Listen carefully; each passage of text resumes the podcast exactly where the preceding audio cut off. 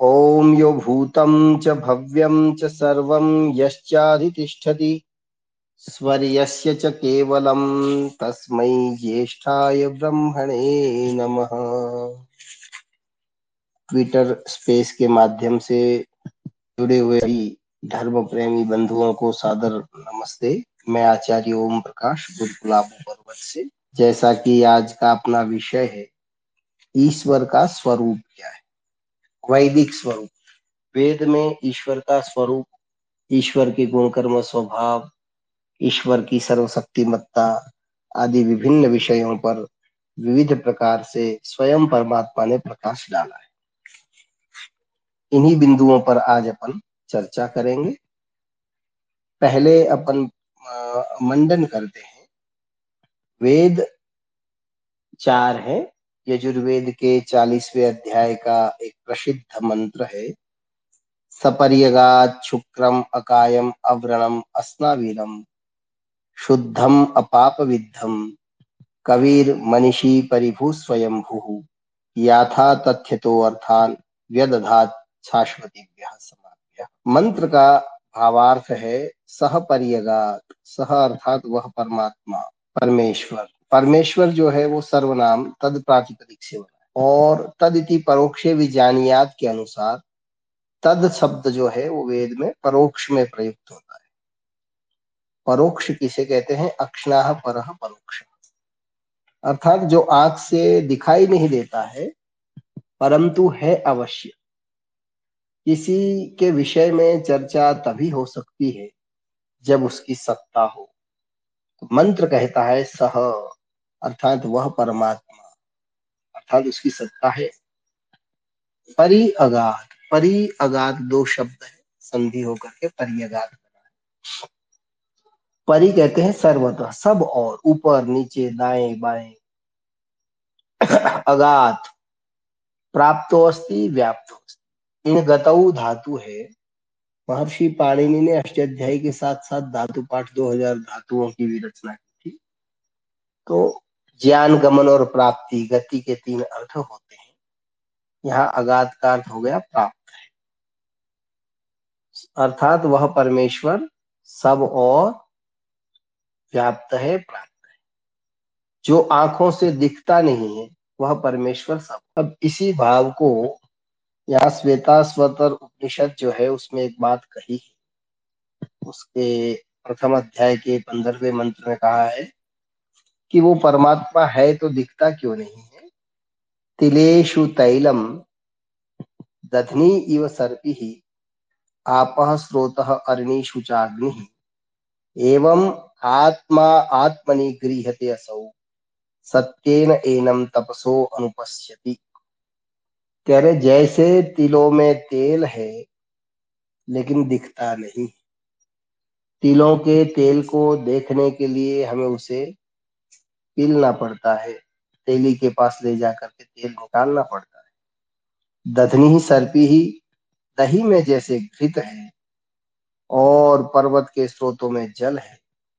अरणी नाम की अग्नि में जैसे लकड़ी के अंदर अग्नि विद्यमान हो, वैसे ही आत्मा भी परमात्मा में विद्यमान तो मंत्र कहता है, सपर्यगात, वह परमेश्वर सब जगह है। सपरियगात शुक्रम, और वह जो है पवित्र है। सर्वम जगत कृतम। सब जगत को बनाने वाला आस्तिक्य की भावना यह है कि ईश्वर सृष्टि करता है। सृष्टिकर्ता का अर्थ यह है कि उन छोटी बड़ी क्रियाओं का करता, जिनके कारण सृष्टि सृष्टि कहाती जब हम देखते हैं कि परमाणुओं की पहली हलचल से जिससे पृथ्वी का बनना आरंभ हुआ, तब से लेकर उस क्रिया तक जब तक पृथ्वी पूर्ण रूप से तैयार हो गई और उसके पश्चात वे सब प्राणी प्रगति प्रणालियाँ, जिनके आश्रय से पृथ्वी पृथ्वी बनी हुई है, इन सब क्रियाओं का कर्ता परमेश्वर। इसलिए संसार के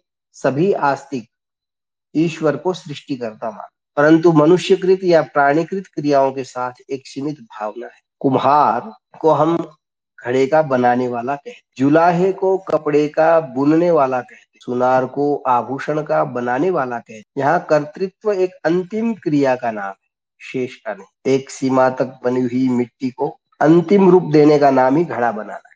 अर्थात मिट्टी पहले से बनी हुई थी, उस मिट्टी को गिला करके कुम्हार ने उसको एक स्वरूप प्रदान किया। कुम्हार ने मिट्टी को नहीं बनाया। घड़े को बनाने से पहले मिट्टी किन किन क्रियाओं का परिणाम थी? अथवा घड़ा बनाने के पीछे घड़े को घड़े के रूप में स्थित रखने के लिए किन रासायनिक क्रियाओं का निरंतर रहता है? उससे कुम्हार का कोई संबंध नहीं। अतः कुम्हार का घड़े के साथ अल्पकालिक संबंध किंतु परमेश्वर सब जगत का बनाने वाला होने से परमात्मा का जगत के साथ सार्वकालिक, सदा रहने वाला संबंध है। तो मंत्र कहता है शुक्रम सर्वम जगत कृतम। कह रहे हैं, वो संपूर्ण जगत को बनाने वाला है। आगे कहा, अकायम। वह परमेश्वर जो है, वह काया रहित है। काय कहते हैं, शरीर को। न कायम, अकायम अर्थात जिसका शरीर नहीं। शरीर भी तीन प्रकार के शरीर माने गए हैं, स्थूल शरीर, सूक्ष्म शरीर और कारण शरीर। स्थूल शरीर उसको कहते हैं जो हम सबका है, हम देखते हैं एक दूसरे को, वो स्थूल शरीर। परमात्मा स्थूल शरीर से रहित इससे सिद्ध होता है, वेद का मंत्र कहता अकायम। अर्थात जो काया रहित है, वही परमात्मा। तो इसका सीधा सा अर्थ है कि जो शरीरधारी है वह कभी परमेश्वर नहीं हो सकता दूसरा शरीर होता है सूक्ष्म शरीर। सूक्ष्म शरीर में पाँच प्राण प्राण, अपान व्यान उदान, समान। पाँच ज्ञानेन्द्रिया, पाँच सूक्ष्म भूत मन और बुद्धि, इन सत्रह तत्वों का सूक्ष्म शरीर कहा जाता है। कारण शरीर जिसमें सुषुप्ति अर्थात गाढ़ निद्रा होती है, वह प्रकृति रूप होने से विभु और सब जीवों में एक मंत्र हमें यहाँ यह मार्गदर्शित करता है, यदि ईश्वर शरीरधारी होता तो जैसे शरीरधारी प्राणियों के समान एक देश है, हम सब वैसे ही ईश्वर के एक देशी तो सर्वव्यापक या सर्वदेशी नहीं हो सकता। और ईश्वर यदि शरीरधारी होता तो जैसे हम सबको शरीर को स्वस्थ रखने के लिए आहार की, जल की और वायु की आवश्यकता रहती है तो ईश्वर को भी रहती और वो यदि आहार भक्षण करता तो स्वाभाविक है कि जो आहार उनके शरीर के में काम आता, उतना पच रहता और बाकी उसको मलमूत्र की भी आवश्यकता। तो सीधी सी बात है कि जो अकायम काया रहित है, वेद की पहली शर्त है कि ईश्वर का जो स्वरूप है वो अकायम है, काया रहित। अव्रणम, व्रण कहते हैं घाव को। जब शरीर ही नहीं रहेगा तो घाव कैसे रहेगा? इसके साथ साथ एक और विशेषण आया अस्नावी कि शरीरधारी के साथ साथ नस नाड़ियों का होना स्वतः सिद्ध है। और जो अकायम है, शरीर रहित है तो वो अस्नाविरम अर्थात उसकी नस नाड़ियाँ भी नहीं। शरीर केवल ऊपरी खोल का नाम नहीं। हम सब की जो काया है, एक जटिल रचना, संरचना परमात्मा ने उसमें अत्यंत बारीक तार से जैसी छोटी छोटी नसें बिछी जो प्रत्येक को एक दूसरे से जोड़ता है, रोकता है। पैर उठाइए, हम उठाते हैं तो ऐसा प्रतीत होता है कि कोई दूसरा भाग उसे आगे चलने से रोकता है। शारीरिक अंगों को मर्यादा में रखने का यही अर्थ है कि एक दूसरे को परिधि से बाहर न जाने दे। यदि ईश्वर के शरीर होता तो नस नाड़ियाँ भी होती। और नस नाड़ियाँ होती तो वह परमेश्वर सर्वव्यापक नहीं हो सकता। और यदि ईश्वर पराधीन न होता तो हमारे हमारे जैसा पराधीन हो, अतः मंत्र कई विशेषणों द्वारा हमें यह सचेत करता है, जहाँ या जिस क्रिया में काया संबंधी सीमाओं का लवलेश भी प्रतीत होता हो उसको ईश्वर समझना, अपने आप को धोखा देना है। यह चेतावनी ईश्वर ने अपने उपासकों के लिए भी कही है। आवश्यक है इसलिए स्पष्ट कहा। जिससे आजकल के कई स्वयं भू जो भगवान बने हुए गुरुडम, फैलाने वाले गुरु लोग हैं, वो स्वयं को ईश्वर बनाकर जैसे आज अपने भक्तों से पूजा करवा रहे हैं। तो इस प्रकार की गुरुडम से बचे, इसलिए ईश्वर ने यजुर्वेद के, क्योंकि हम सब अपनी सनातन परंपरा यह स्वतः रूप, स्वतः प्रमाण के रूप में वेद को मानती है। और सभी यह मानते हैं कि वेद ईश्वरीय वाणी है और सृष्टि के आदि में प्राणी मात्र के हित के लिए परमेश्वर ने दी थी। ईश्वर आज हम देखते हैं कि हमारे समाज में हज़ारों लाखों ऐसे भगवान घूम रहे हैं जो सैकड़ों ऐसे लोग हैं जो स्वयं को भगवान समझते हैं और अपने भक्तों से विविध प्रकार की पूजा करते यहाँ पर वेद में आगे कहा, शुद्धम, वह परमेश्वर, अविद्या, अज्ञान और क्लेश आदि सब दोषों से पृथक है, शुद्ध है। जिसमें मिलावट की संभावना हो ही नहीं सकती, वही शुद्ध कहला या जा सकता है। अशुद्ध वस्तु दूसरे को शुद्ध नहीं कर सकती। जो पदार्थ स्वयं अशुद्ध है, वो दूसरे को कैसे शुद्ध करेगा? तो जो ईश्वर का उपासक शुद्ध बनना चाहता है, वह ईश्वर को शुद्ध ही माने। और जो ईश्वर को शुद्ध समझता है, वह स्वयं भी अशुद्धता से दूर रहेगा। इसके पश्चात ईश्वर का एक और गुण इस मंत्र में बताया है, अपाप विद्धम अर्थात पाप उसको बींध नहीं सकता। पाप कहते किसे? पाति रक्षति तस्मात आत्मान पापम। जिससे आत्मा की रक्षा की जाए, वह पाप है। अथवा मन, वचन, कर्म से कर्तव्य का न करना और अकर्तव्य का करना जो है, वह पाप ऐसे कामों के कारण होता है अविद्या और प्रलोभन। जब हम किसी वस्तु को लेना चाहते हैं, जो हमारे पास नहीं, जो हमको लोभ में फंसा ले जाए तो उस समय हमारी प्रवृत्ति पाप की ओर होती है, ऐसा माना जाता है। धार्मिक कथाओं में जो देवी देवताओं की कथाएँ दी हुई है, उनमें अज्ञान, लोभ, मोह, दम्भ आदि से प्रेरित होकर ही देवी देवताओं ने पाप की ओर अपना झुकाव दिखाया है, जो हमारे पुराणों में भी बने। यूनानियों के ओलंपिया पर्वत, पुराणों के कैलाश गंधर्व नगर आदि मुसलमानों के खुदा और शैतान की किस्से, इन सब में ईश्वर को परम शुद्ध मानते हुए भी पाप की कुछ लगावट प्रतीत अर्थात वैसे ये सब संप्रदायवादी कहते हैं, ईश्वर परम शुद्ध है। लेकिन जब हम कहानियाँ इनकी पढ़ेंगे, इन विभिन्न सांप्रदायिक ग्रंथों में तो लगता है कि परमात्मा जो है, वो तो बहुत पापी है। इससे तो मनुष्य ही ठीक है। कुरान की आयातों में हम बात बात पर खुदा को हर एक छोटी बात पर देख क्रोधित होता हुआ देखते। आखिर खुदा ही है तो इतना क्रोध आता है क्या? क्यों है? अपाप विद्धम, परमात्मा में कोई पाप या दुर्बलता की कोई गुंजाइश नहीं। और हम जितने भी मनुष्यों को देखते हैं, जो शरीरधारी हुए हैं, वो कहीं ना कहीं जाने अनजाने पाप से तो पीड़ित हो ही जाते इसलिए वेद मंत्र कहता है अपाप आगे कहा, कवि ही।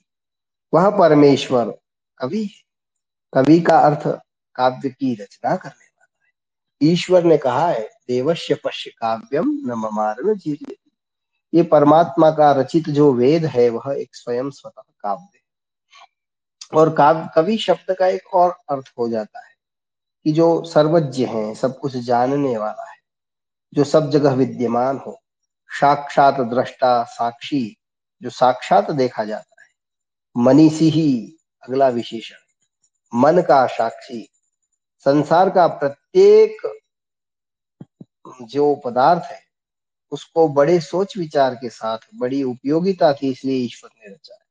और उसकी यथार्थता को समझने के लिए मनुष्य को मनीषी होना पड़ता है। ईश्वर के मनीषी गुण को समझना केवल मनुष्य में ही, मनुष्य की ही शक्ति में नहीं अन्य जो भोग योनि में पशु, पक्षी, कीट, पतंग है, उन क्षुद्र प्राणियों को ईश्वर के समझने की या जगत की क्रियाओं को भली भांति समझने का उनमें क्षमता नहीं।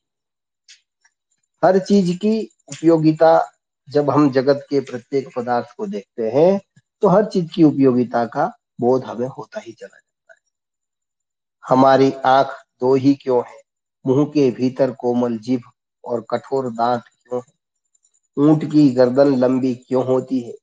ये सब बातें जब हम विचार करेंगे तो ईश्वर के मनीषीपन को दर्शाती है। इस मंत्र में एक और बात कबीर मनीषी परिभू स्वयंभू ईश्वर के दो गुण और बताए, परिभू अर्थात जो सबके ऊपर विराजमान स्वयंभू और जो कभी उत्पन्न नहीं होता। और उसका कोई कारण भी नहीं होता। प्रत्येक वस्तु को बनाने में तीन कारण होते और वे तीन कारण हैं, उपादान कारण, निमित्त कारण और साधारण कारण। अपन इन तीनों कारणों को एक उदाहरण के द्वारा समझने का प्रयास करते हैं। एक उदाहरण लेते हैं रोटी का बनाना। उपादान कारण उसको कहते हैं जिसको ग्रहण करके ही उत्पन्न हो जैसे हमें रोटी बनानी है तो रोटी बनाने में गेहूँ जो है, वो उपादान कारण है। यदि गेहूँ नहीं होगा तो रोटी बन ही नहीं सकती। रोटी बनाने में गेहूँ उपादान कारण हुआ। दूसरा है निमित्त कारण।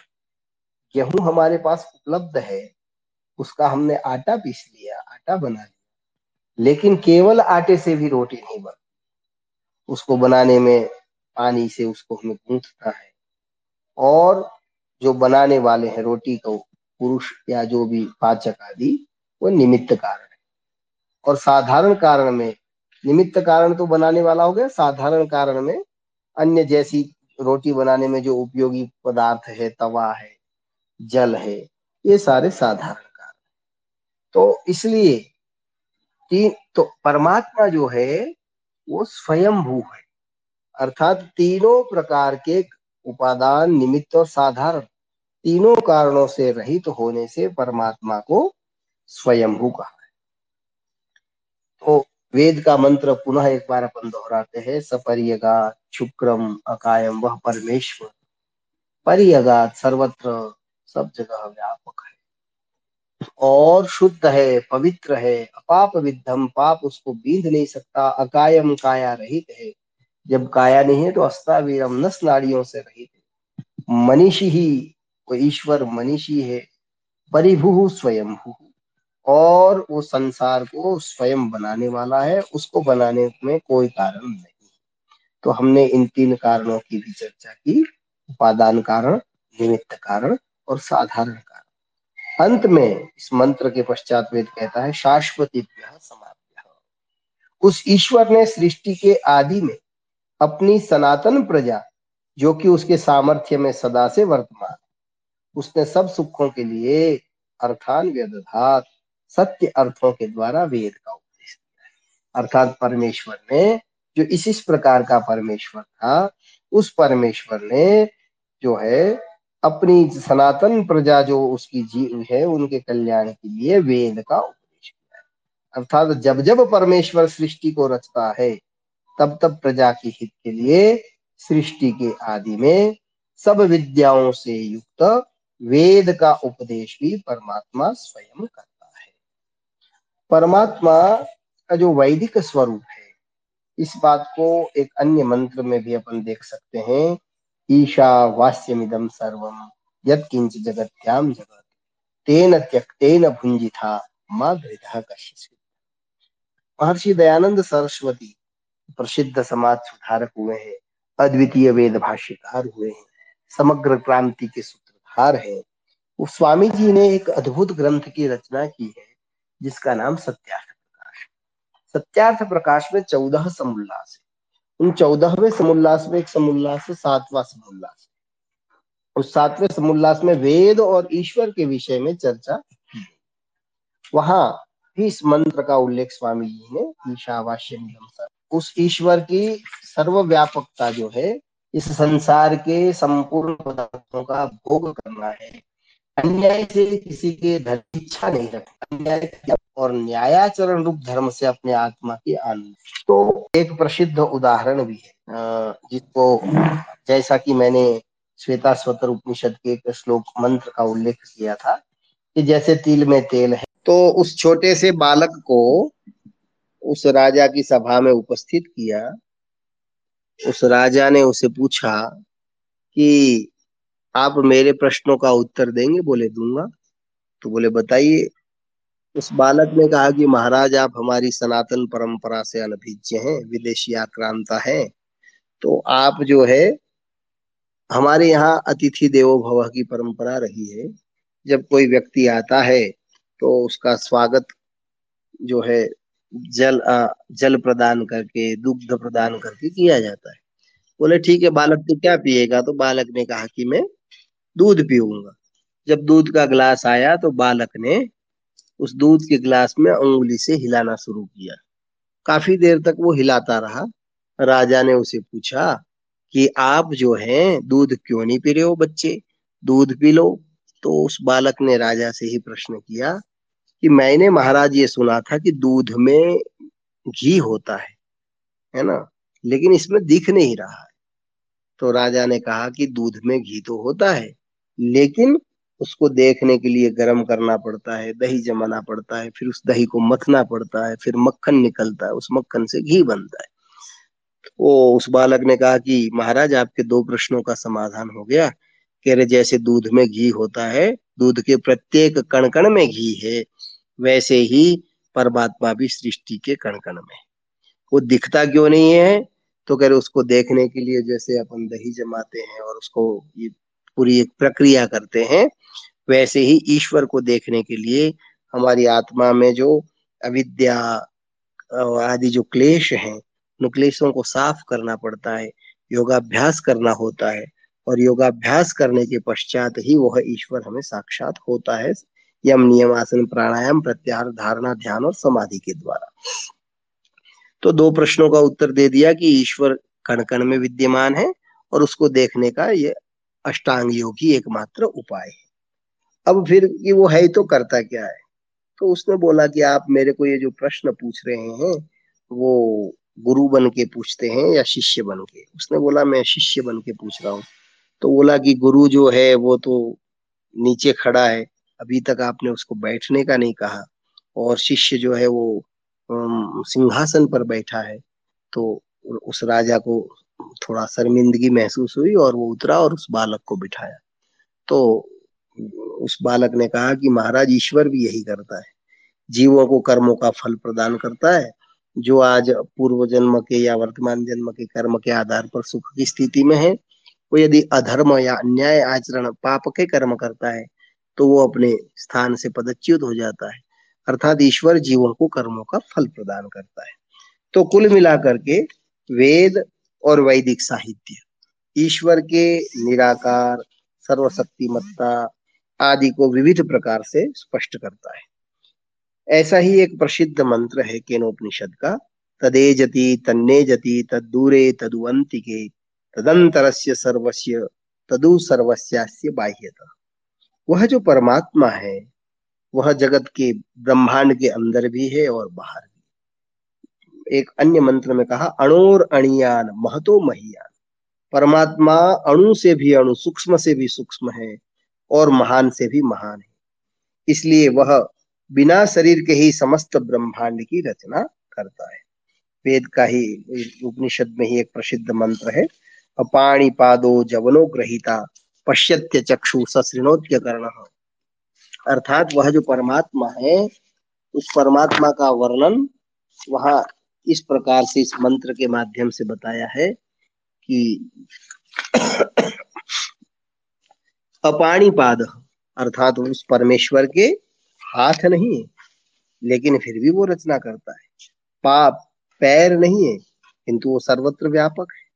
परंतु व्यापक होने से सबसे अधिक गतिवान और अचक्षु चक्षु का गोलक नहीं है परंतु वो सर्वव्यापक होने से सर्व अंतर्यामी होने से सबको देखता है।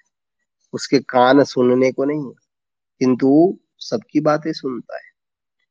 आ, हाँ, तो इस प्रकार से परमात्मा जो है परंतु सब जगत को जानता है। उसको अवधि सहित जानने वाला कोई भी नहीं है। और उस परमेश्वर को पूर्ण उसका जो विज्ञान है या उसका पूर्ण स्वरूप उसको जानना जो है वो संभव नहीं है।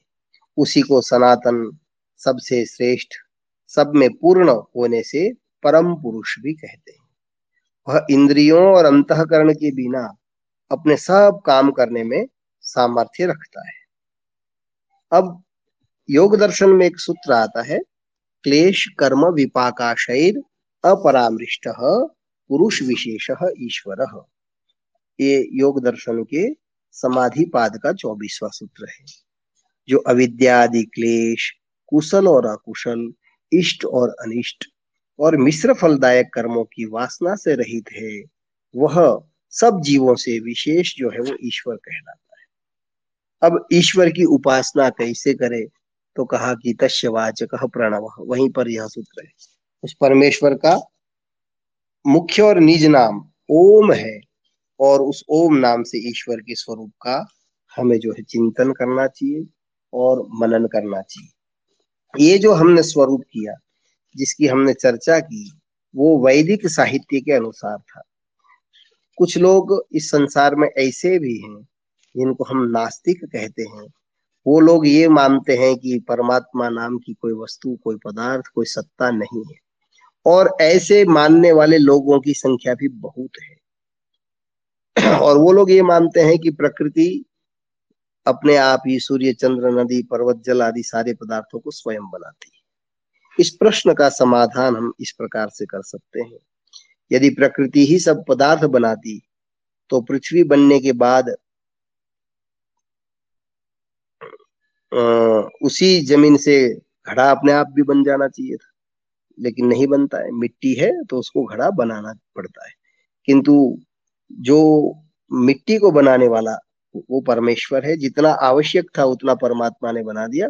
जिस प्रकार स्कूल में अध्यापक बच्चे को एक लाइन लिख करके दे देता है और उसे देखकर विद्यार्थी जो है वैसे ही लिखता है नई नई लाइनों की रचना करता है।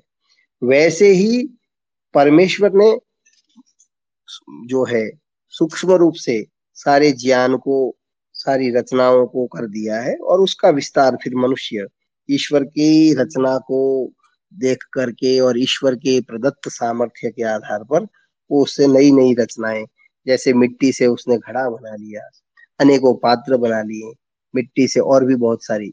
आप संसार के छोटे से छोटे पदार्थ को उसे लेकर के बड़े से पदार्थ को भी देखेंगे तो उसका कोई ना कोई बनाने वाला अवश्य मिलता है। है, हम देख सकते हैं कि हम जिस घर में रहते हैं, उसको भी कोई बनाने वाला है।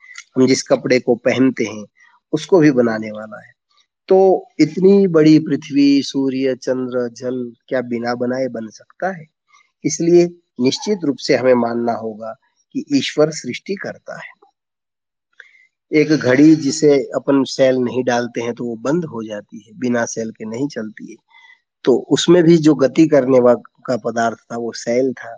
तो ये जो पृथ्वी घूम रही है, सूर्य घूम रहा है समस्त भूमंडल जो है अपनी गतिशील है तो उसमें गति प्रदान करने वाला जो है वही ईश्वर है। तो नास्तिक लोग जिस प्रकार से अपनी मत को पुष्ट करते हैं तो उसको हमें समाधान के रूप में ये कुछ बातें कह सकते हैं। एक बार आर्य समाज के प्रसिद्ध विद्वान पंडित रामचंद्र देहलवी जी का देव समाज, जो उस समय ब्रह्म समाज, देव समाज था उसके किसी विद्वान से मंच पर ही जो है शास्त्रार्थ हो रहा था। और प्रतिपक्ष के जो विद्वान थे देव समाज के, उन्होंने मंच के ऊपर थोड़ी गिली मिट्टी ला करके रख दी। और उन्होंने कहा कि आर्य समाजी कहते हैं कि परमात्मा सब वस्तुओं को बनाने वाला है। यदि परमात्मा में शक्ति है तो इस मिट्टी से एक एक इंच की गोलियाँ बना दे। तब आर्य समाजी विद्वान ने उनसे पूछा, महाशय जी, आपके मुख में खाने की शक्ति है या नहीं? उन्होंने कहा हाँ है। तो पंडित जी ने कहा, यदि जो वस्तु मैं आपको दूँगा, क्या आप खा लेंगे? तो प्रतिपक्षी विद्वान बोले, यह तो संभव नहीं है। खाने योग्य कोई पदार्थ होगा तो मैं खाऊँगा और अभक्ष्य पदार्थ होगा तो नहीं खाऊँगा। फिर अपने पंडित रामचंद्र जी ने पूछा कि आप पुरुष हैं? बोले हाँ हूँ। तो क्या आप अपनी बहन से शादी कर सकते हैं? तो उस पंडित पुरुष प्रतिपक्षी ने कहा, यह कह, वह कहने लगा, ये तो सभ्यता के विरुद्ध है। तब पंडित रामचंद्र जी ने पुनः उनसे पूछा जिस प्रकार आप सब जगह किसी न किसी की प्रकार की ब्रेक लगा देते हैं कि आपके जीव में खाने की शक्ति है तो आप ये खाएँगे ये नहीं खाएँगे? विवाह यहाँ करेंगे, यहाँ नहीं करेंगे। ऐसा बोलेंगे, ऐसा नहीं बोलेंगे। उसी प्रकार परमात्मा ने भी अपने लिए कुछ सीमाएँ निर्धारित कर रखी है। कह रहे, परमात्मा में गोली बनाने की शक्ति है। जहाँ मनुष्य नहीं बना सकता था, जहाँ जीव उसकी रचना नहीं कर सकता था, वहाँ परमात्मा ने की।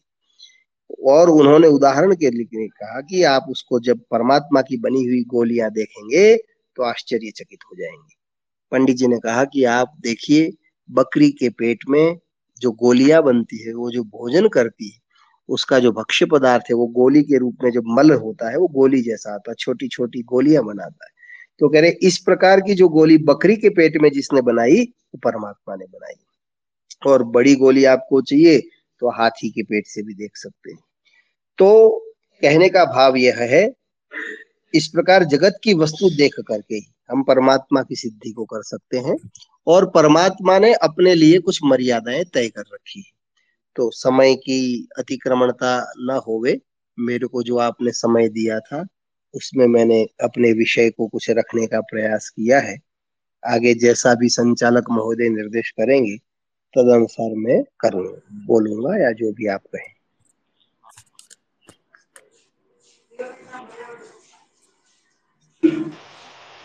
आचार्य जी प्रकृति का निर्माण परमेश्वर ने किया था। क्या जी। प्रकृति का निर्माण परमेश्वर ने ही किया है। आत्मा परमात्मा और प्रकृति तीनों ही चीज़ अनादि है।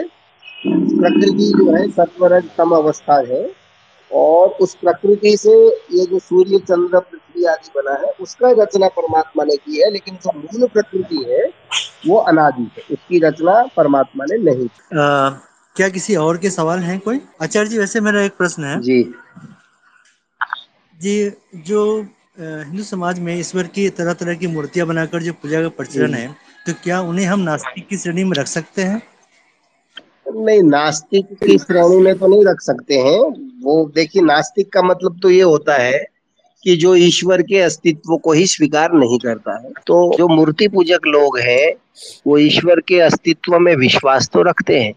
लेकिन वो ईश्वर के स्वरूप को यद्यपि जो मूर्ति पूजा करते हैं, उनको भी अपन जब पूछते हैं या वो भी स्वयं इस बात को स्वीकार करते हैं कि ईश्वर सर्वव्यापक है और सर्वव्यापक होने से जो है वो सब जगह है। तो हम इस मूर्ति के रूप में उसकी पूजा कर रहे हैं। वो ईश्वर की सर्वव्यापकता पे या सर्वशक्ति मत्ता पर वो जो है अविश्वास नहीं करते हैं। तो नास्तिक तो पूर्ण रूप से नास्ति मतलब जो ईश्वर के अस्तित्व को ही स्वीकार नहीं करता है वो लोग नास्तिक कहलाएँगे ऐसा मेरा मंतव्य अच्छा जी एक और बात थी। मैं पॉडकास्ट चैनल की शुरुआत करना चाह रहा था और आपके इसी जो आपने अभी व्याख्यान दिया इसी को मैं पहला एपिसोड बनना चाह रहा था तो क्या इसकी अनुमति है? मैं समझा नहीं जी क्या पूछ रहे हैं? जैसे लोग यूट्यूब पर जब वीडियो देखते हैं तो एक बाध्यता होती है कि उन्हें यूट्यूब को हमेशा देखते रहना पड़ता है। अगर आपने उन्होंने स्क्रीन को ऑफ़ कर दिया या कुछ कर दिया तो वॉइस बंद हो जाती है। तो कई लोग जो होते हैं ड्राइविंग के समय वो ऑडियो देख रहे होते हैं कुछ लोग एक्सरसाइज के समय ऑडियो सुन रहे होते हैं तो उनके लिए मैं जैसे व्याख्यान को ऑडियो फॉर्म में करके पॉडकास्ट बनाना चाह रहा था आप बना वो ऑडियो कोई आपत्ति नहीं सुमित जी इस बारे में अलग से विचार कर सकते हैं। जी ठीक है। धन्यवाद। आचार्य जी ओम। जी। नमस्ते जी। नमस्ते जी। मेरा एक मेरा एक प्रश्न था कि ईश्वर सृष्टि में प्रलय क्यों करते हैं? प्रलय क्यों करते हैं? जी जी प्रलय का कारण क्या है? देखिए ये जो प्रकृति बनी है वो अपन इस बात को तो मानते हैं कि तीन चीज़ें अनादि है ईश्वर जीव और प्रकृति। तो ईश्वर के अपने कुछ नियम है कि भाई चार अरब बत्तीस करोड़ वर्ष तक सृष्टि रहेगी और फिर जो है उसका प्रलय होगा। अर्थात प्रकृति अपने मूल तत्व में विलीन हो जाएगी और फिर प्रलय इसलिए भी करते हैं कि प्रलय नहीं करेंगे तो एक ईश्वर की व्यवस्था है, जैसे दिन के पश्चात रात्रि रात्रि के पश्चात दिन चलता है। वैसे सृष्टि और प्रलय ये एक दूसरे के पूरक हैं और वो प्रलय ऐसा भी नहीं है कि भाई उसके बाद पुनः संसार नहीं बनेगा। तो संसार तो फिर बनना ही बनना है। तो जहाँ तक अभी तक जो मैंने समझा है, उसमें यही है कि ईश्वरीय व्यवस्था है और इस विषय में, क्योंकि पहली बार ऐसा मैंने प्रश्न सुना है कि भाई प्रलय क्यों होता है तो और भी मैं थोड़ा सा इस पर चिंतन करके और ये ऋषि उवाच के माध्यम से वो स्पष्ट करने का प्रयास करूँ। धन्यवाद आचार्य जी। ओम आचार्य जी। जी। आ, मेरा ये प्रश्न था योग दर्शन में जी। ईश्वर को क्लेश कर्म विपाक आशय हम्म, हम्म। अपरामुष्ट पुरुष विशेष ईश्वर कहते हैं। इसमें विपाक और आशय का मीनिंग क्या है आचार्य जी? वो तो आप योग दर्शन को पढ़ेंगे तो पता चल ही जाएगा लेकिन आप एक बार अ, मैं आपको इसको भी स्पष्ट करता हूँ प्रयास कर रहा हूँ एक मिनट आप। क्लेश अर्थात जो अविद्यादि क्लेश है ठीक है जी? अब कर्म भी जो है कुछ प्रकार उसके हमारे यहाँ पर शास्त्रों में कर्मों का विविध प्रकार से वर्णन किया गया है। तो महर्षि व्यास जी हुए हैं जिन, जिन्होंने इस योग दर्शन की व्याख्या की है और भोज नाम के ऋषि जो राजा हुए हैं, उन्होंने या उनके नाम से किसी ने की हो तो भोज वृत्ति ऐसी दो वृत्तियाँ योग दर्शन पर उपलब्ध है और उसके साथ साथ महर्षि दयानंद जो हैं, उन्होंने भी सत्यार्थ प्रकाश और ऋग्वेद आदि भाष्य भूमिका में योग सूत्रों की, संपूर्ण योग सूत्र एक सौ छियानवे है सबकी तो नहीं, लेकिन कुछ कुछ की व्याख्या की है। तो ऋषि दयानंद ने ऋग्वेद आदि भाष्य भूमिका में इस सूत्र की, जो आपने पूछा ना, क्लेश कर्म इसकी व्याख्या करते हुए कहा कि जो अविद्यादि पाँच क्लेश और अच्छे बुरे कर्मों की जो जो वासना, कुशल और अकुशल जो आया था, इन सबसे जो सदा अलग और बंधन रहित है उसी पूर्ण पुरुष को ईश्वर कहते हैं। फिर वह कैसा है, जिससे अधिक वातुल्य दूसरा कोई पदार्थ नहीं? तथा जो सदा आनंद स्वरूप सर्वशक्तिमान है, उसे ईश्वर कहा है। भोज वृत्ति व्यास भाष्य में इसकी व्याख्या विशेष रूप से की है। अविद्यादय क्लेशा, अविद्यादि क्लेश है। और कुशल, अकुशलानी। कर्म जो है ना, वो दो प्रकार के माने। वे कुशल और अकुशल जो कर्म है, अर्थात पाप के और पुण्य के। कुशल मतलब पुण्य के, अकुशल अर्थात पाप रूप कर्म। तत्फलम विपाक। और कर्म का फल क्या है? विपाक है। भाई अच्छा कर्म करेंगे तो सुख मिलेगा और बुरा कर्म करेंगे तो दुख मिलेगा तो विपाक। और तद अनुगुण वासना आशय। और उन कर्मों के गुण अनुसार वासनाएँ जो है वो आशय कहलाती है। इसमें तीन बात आई थी ना, क्लेश, कर्म, विपाक और आशय। अर्थात जब वो कर्म, पुण्य और पाप रूप जो कर्म है, उससे रहित है, अविद्यादि से रहित है तो न उसका विपाक होगा, न उसमें कोई वासना आएगी। तेज मनसी वर्तमाना। और वह कर्म वासना आदि मन में वर्तमान हुए, पुरुषे व्यपदिश्यन्ते, पुरुष में कही जाती है। सही तत्फलस्य भोक्ता क्योंकि वही उनके फल का भोक्ता है। जैसे जय पराजय योद्धाओं में वर्तती हुई उनके स्वामी राजा में कही जाती। मतलब इन्होंने ये कहा कि जैसे सैनिक लड़ते हैं, लेकिन सेना जीतती है तो वो राजा की जीत हो जाती, जिधर की भी सेना जीतती है यद्यपि राजा लोग तो अपने अपने स्थानों पे होते, प्राय युद्ध में नहीं आते हैं। जैसे अभी अपना यूक्रेन और रूस में हो रहा है। जिधर की सेना जीतेगी, मानो कि उधर का राजा जीत गया। तो ऐसे ही कह रहे हैं, जो इन भोगों से रहित है, वही पुरुष विशेष ईश्वर है। जो बहुत से मुक्त पुरुष हैं, वह कैवल्य को तभी प्राप्त होते हैं, जबकि वे त्रिणी ही बंधनानी छित्वा कैवल्यम तीन बंधनों, अर्थात आध्यात्मिक आधि भौतिक और आधि दैविक दुखों व प्रारब्ध संचित क्रियमाण और कर्म वासनाओं को काटकर कैवल्य को प्राप्त हुए। तो इसकी विस्तृत व्याख्या आप योग दर्शन में पढ़ सकते हैं। तो परमेश्वर कुल मिला के यही है कि वो पुरुष विशेष है। इन प्र, सभी प्रकार के जो है आ, कर्मों के फल और वासनाओं से रहित तो होने से परमात्मा जीवों से विशेष है। हम सबसे विशेष है। हम सब में कहीं ना कहीं अविद्या है क्लेश है। हम पुण्य और पाप दोनों प्रकार के कर्म करते हैं। और दोनों को कर्म करते हैं तो उसका विपाक और आशय जो है वो हमें भोगना ही पड़ता है। परमात्मा इससे रहित है। धन्यवाद। धन्यवाद आचार्य जी धन्यवाद। और किन्हीं सज्जन को यदि कोई शंका है या प्रश्न है तो वो पूछ सकते हैं। और मेरा ये अनुरोध है कि सब फिर अंत में जब ये हो जाए तो अपना परिचय भी दे दे तो एक दूसरे से अपन जुड़ेंगे तो परिचय तो होना ही आवश्यक है ना। यदि आप उचित समझे तो। आचार्य जी क्या किसी और का कोई सवाल है अभी? आचार्य जी आपने यजुर्वेद के मंत्र की व्याख्या करते हुए ईश्वर के स्वरूप और गुण कर्म पर प्रकाश डाला। हम्म, हम्म, ईश्वर मनीषी है हम्म। वो काया रहित है सर्वव्यापक है कबीर है। मंगलमय है स्वप्रकाश स्वरूप है। यह शिष्यते स शेष अर्थात जो उत्पत्ति और प्रलय से शेष है। इस तरह के ईश्वर के अनेक गुणों पर आपने प्रकाश डाला हम सभी का मार्गदर्शन किया। हम आपके अत्यंत आभारी हैं। एक बात मैं और कहूँगा धन्यवाद आपका। ये जो मंत्र है वो यजुर्वेद का और स्वामी जी ने यजुर्वेद का संपूर्ण भाष्य किया। यजुर्वेद के चालीसवें अध्याय का आठवां मंत्र है। सत्यार्थ प्रकाश में भी स्वामी जी। ने इसकी व्याख्या की है। और जो अपने एक तथा कथित स्वयं भू ईश्वर जो आजकल जेल में है रामपाल दास महाराज वो इस मंत्र का उदाहरण देता है और उसमें कबीर ये जो कबीर शब्द जो आया है तो उस कबीर को वो कबीर बना देता है। और वो कहता है कि ये कबीर जो है वो देखो भगवान ने जो वेद बनाया उसमें भी कबीर कबीर महाराज का उल्लेख है। और भगवान ने स्वयं कहा है ईश्वर ने कि कबीर कबीर जो है वो इस इस प्रकार का है। तो वस्तुतः वहाँ कबीर शब्द है कवि ही कवि शब्द है।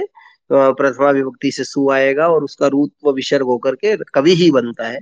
और जब मनीषी पर है तो वो विसर्ग जो है, रेफ हो जाता है तो कबीर है, कबीर नहीं। तो ऐसे अज्ञानी लोग जो स्वयंभू भगवान है, वो संस्कृत व्याकरण, संस्कृत भाषा से अभिज्ञ होकर कभी ही शब्द को कबीर बना करके मूर्खों में पूजे आपने जिस तरह से ईश्वर के गुणों की व्याख्या की है इससे सामान्य व्यक्ति ईश्वर के वास्तविक स्वरूप को समझ पाएगा और पथभ्रष्ट होने से बचा जा सकेगा।